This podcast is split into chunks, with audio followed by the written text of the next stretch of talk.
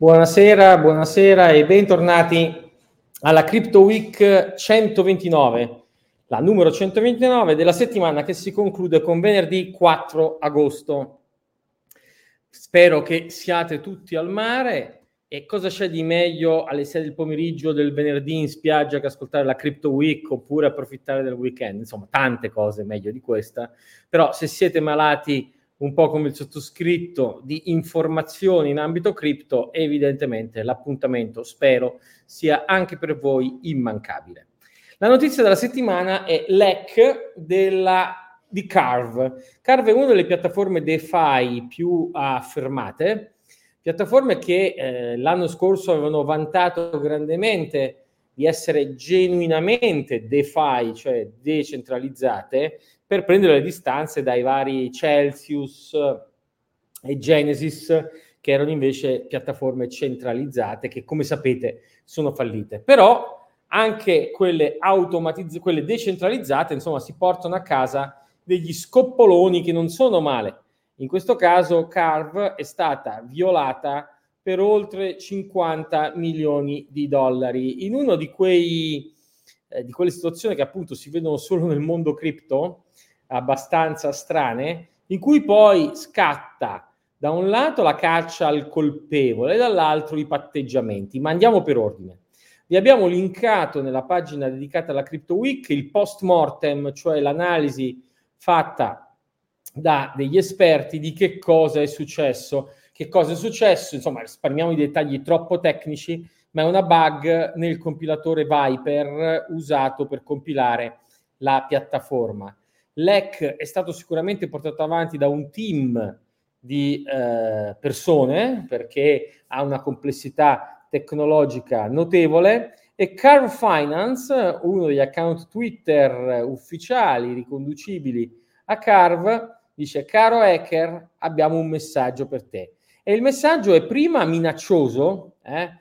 Ti perseguiremo con tutti gli strumenti possibili e, inimmagin- e immaginabili, ma poi man mano che vengono fuori le notizie, per cui per esempio ci si rende conto che il fondatore di Carve, e sì perché queste piattaforme saranno decentralizzate, ma di fatto sono centralizzatissime quanto a gestione, a nascita, a sviluppo, a manutenzione, ha il 34% della market cap del token di Carve, ha eh, in qualche maniera garanzia di prestiti per, mi, cen, per oltre 100 milioni di dollari. E qui, insomma, se viene giù la fiducia, crolla tutto il sistema.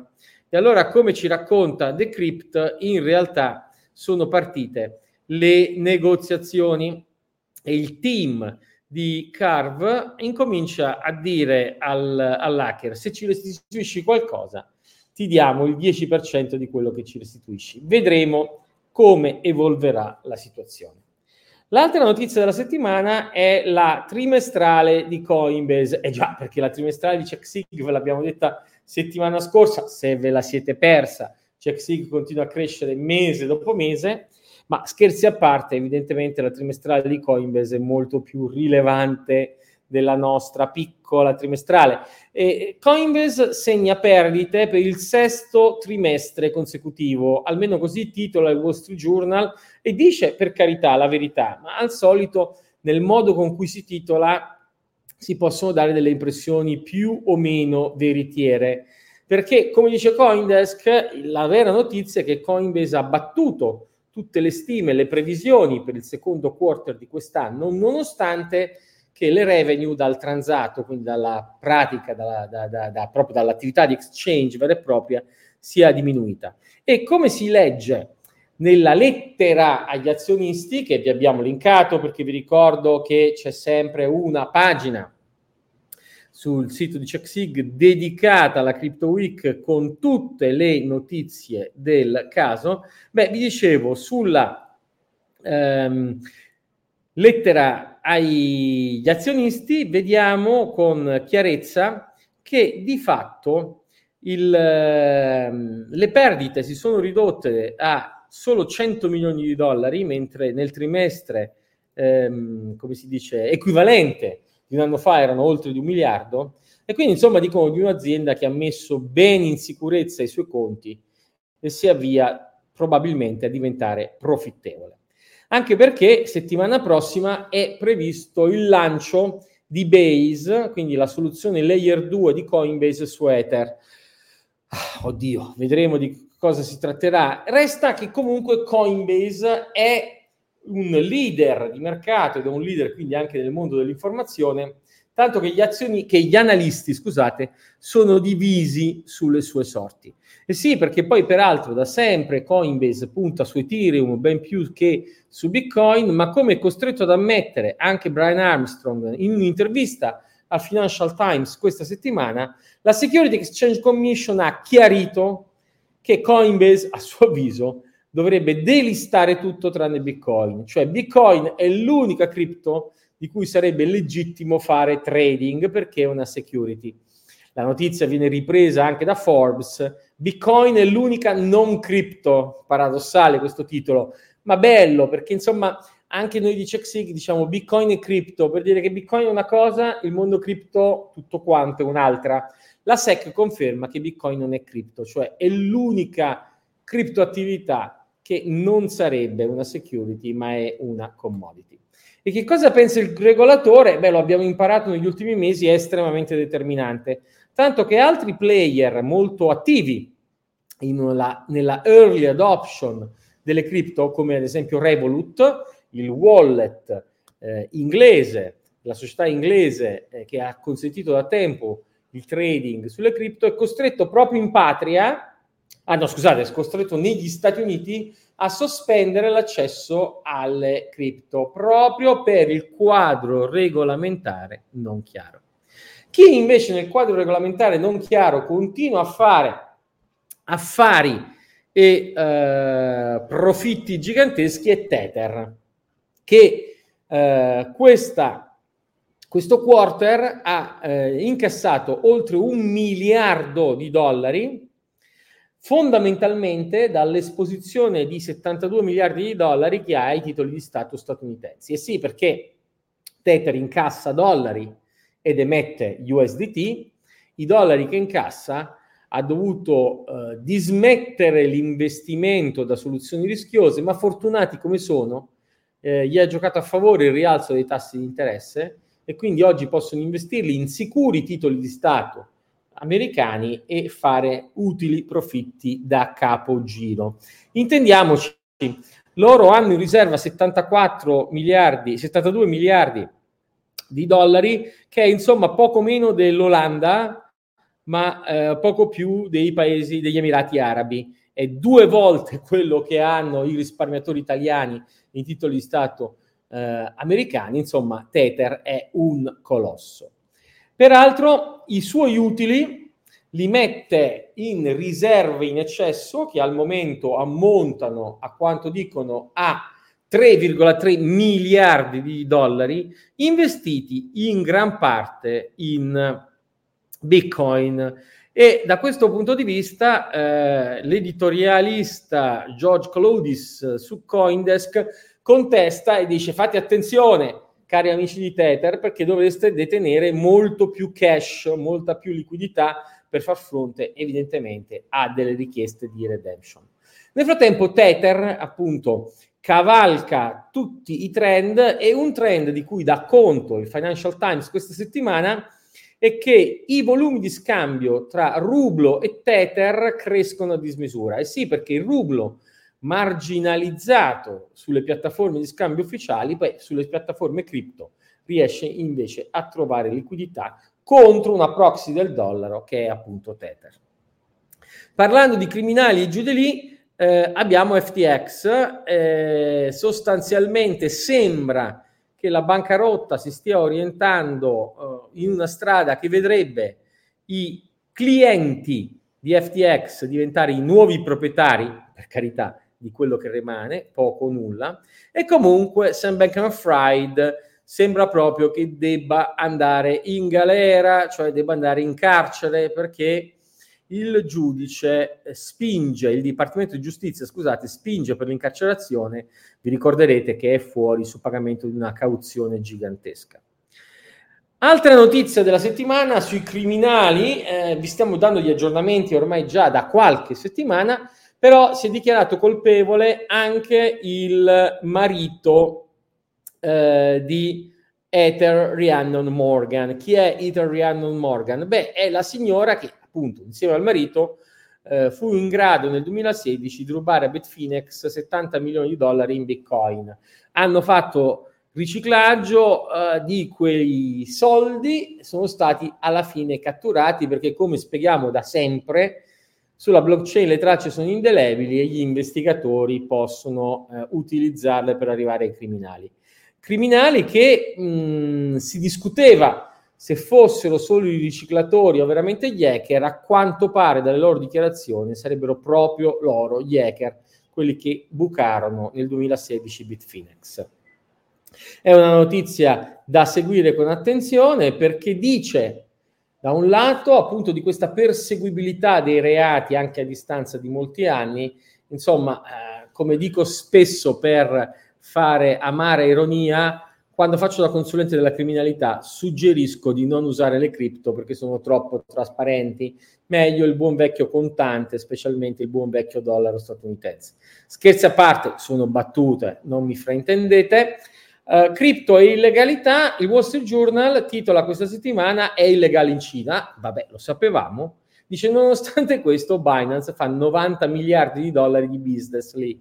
Vabbè, ma lo sappiamo che Binance non ha problemi a fare business in giro per il mondo a dispetto di qualunque restrizione regolamentare, tanto che le vertenze legali che ha negli Stati Uniti vedono questa settimana il, lo US Prosecutors, cioè l'accusa, addirittura essere preoccupata del fatto che le accuse mosse a Binance possano ingenerare un quello che viene chiamato in finanza tradizionale un bank run e qui viene chiamato un exchange run, cioè tutti i clienti vanno a ritirare il raw asset da Binance e Binance per questo potrebbe crollare. Che carino questo regolatore che ogni tanto si preoccupa anche della stabilità del mercato cripto.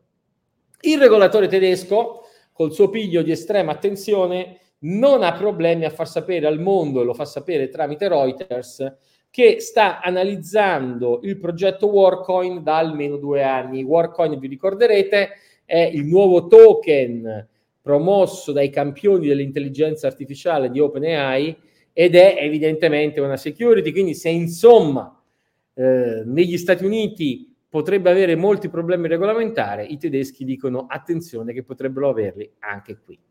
Avviamoci alla conclusione per confermare una notizia che abbiamo anticipato alcune settimane fa, e cioè che eh, Chicago Mercantile Exchange ha lanciato il futures sul rapporto Ether-Bitcoin, quindi il prezzo di Ether de- denominato in Bitcoin. Applaudiamo l'iniziativa non solo perché CME resta la piazza finanziaria del mondo tradizionale più aperta al mondo cripto e che offre i migliori servizi, ma perché questo contratto è assolutamente rilevante per rafforzare come siamo selfish, come siamo egocentrici, una cosa che raccontiamo da anni, cioè tutti i prezzi delle cripto andrebbero denominati in bitcoin.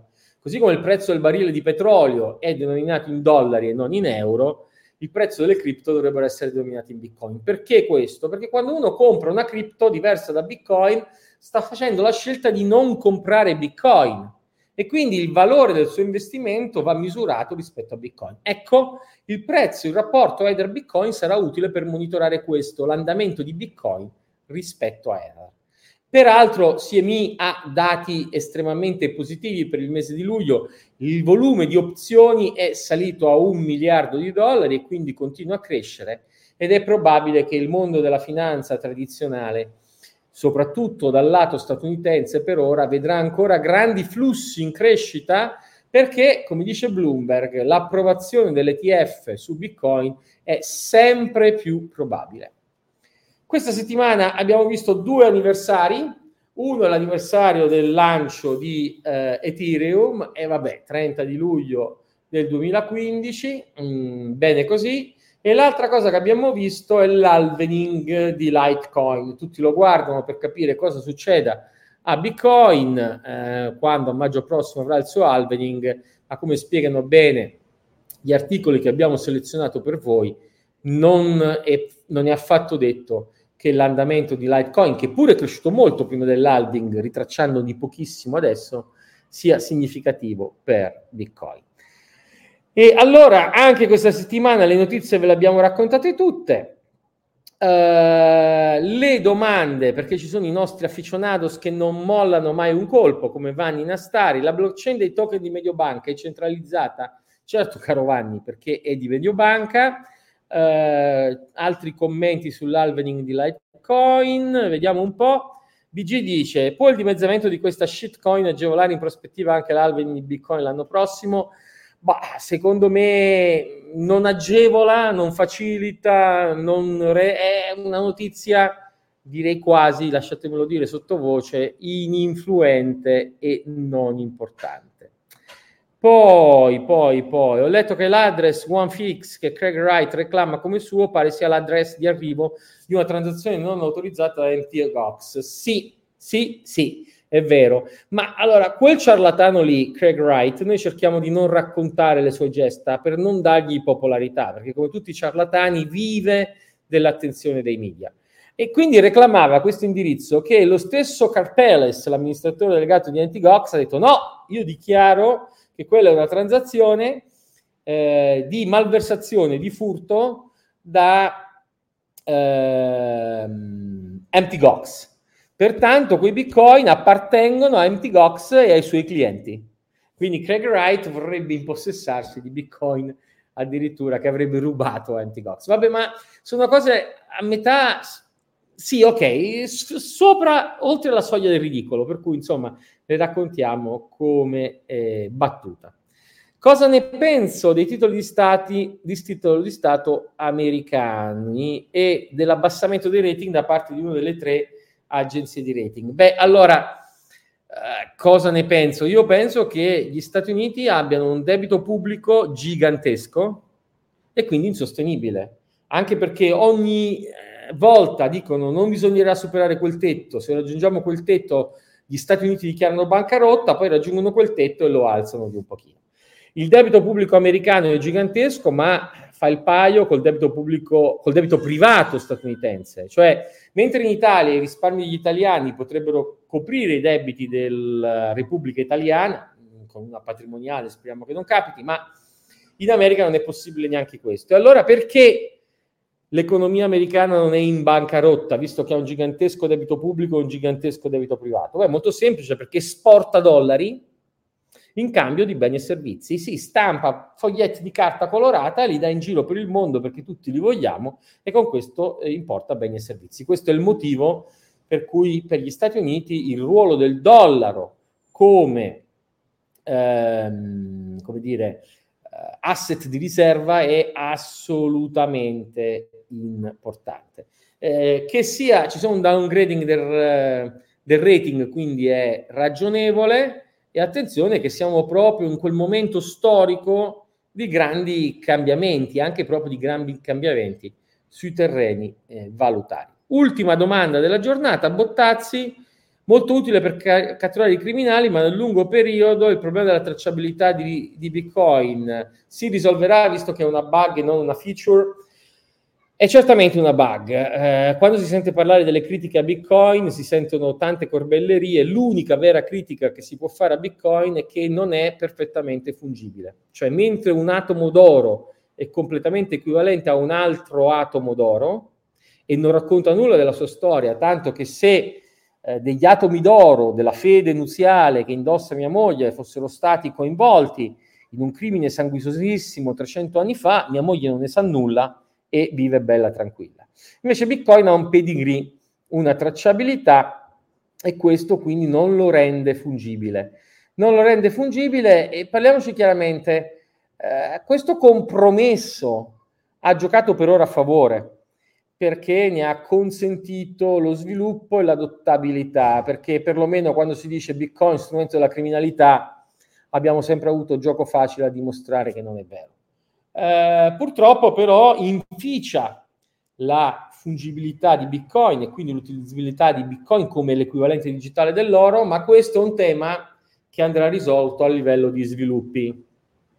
Io credo che sia l'ultima grande eh, upgrade protocollare Bitcoin, di cui Bitcoin avrebbe bisogno, va sotto diversi nomi, il più popolare dei quali è Cross Input Aggregation, cioè fare in maniera che tutte le transazioni di un blocco Bitcoin sia, oppure tutti gli input di una transazione siano firmati apparentemente da un'unica firma e quindi non si sappia chi ha firmato e quindi si rompa in qualche maniera proprio questa tracciabilità. Tracciabilità che tanto poi rimane in onboarding, in on-ramping e off-ramping, cioè quando si passa da bitcoin a dollari o da bitcoin a real estate o da bitcoin a beni di lusso, è lì che i controlli devono essere fatti dai controllori, ma sarebbe meglio se la rete, se Bitcoin in sé non fosse così tracciabile. Noi lo auspichiamo, lo speriamo e nel nostro piccolo contribuiamo anche, insomma, all'attività di sviluppo su questi argomenti. Ma l'abbiamo fatta lunga, evidentemente se ci fate tante domande non siete in spiaggia o magari siete in spiaggia e davvero non avete niente di meglio da fare, il sottoscritto però la chiuderebbe qui questa settimana per augurarvi buon weekend, un buon bagno a tutti quelli che saranno a mare, il sottoscritto spera di andare a fare immediatamente un tuffo in spiaggia. E però ovviamente su tutto un buon Bitcoin a tutti.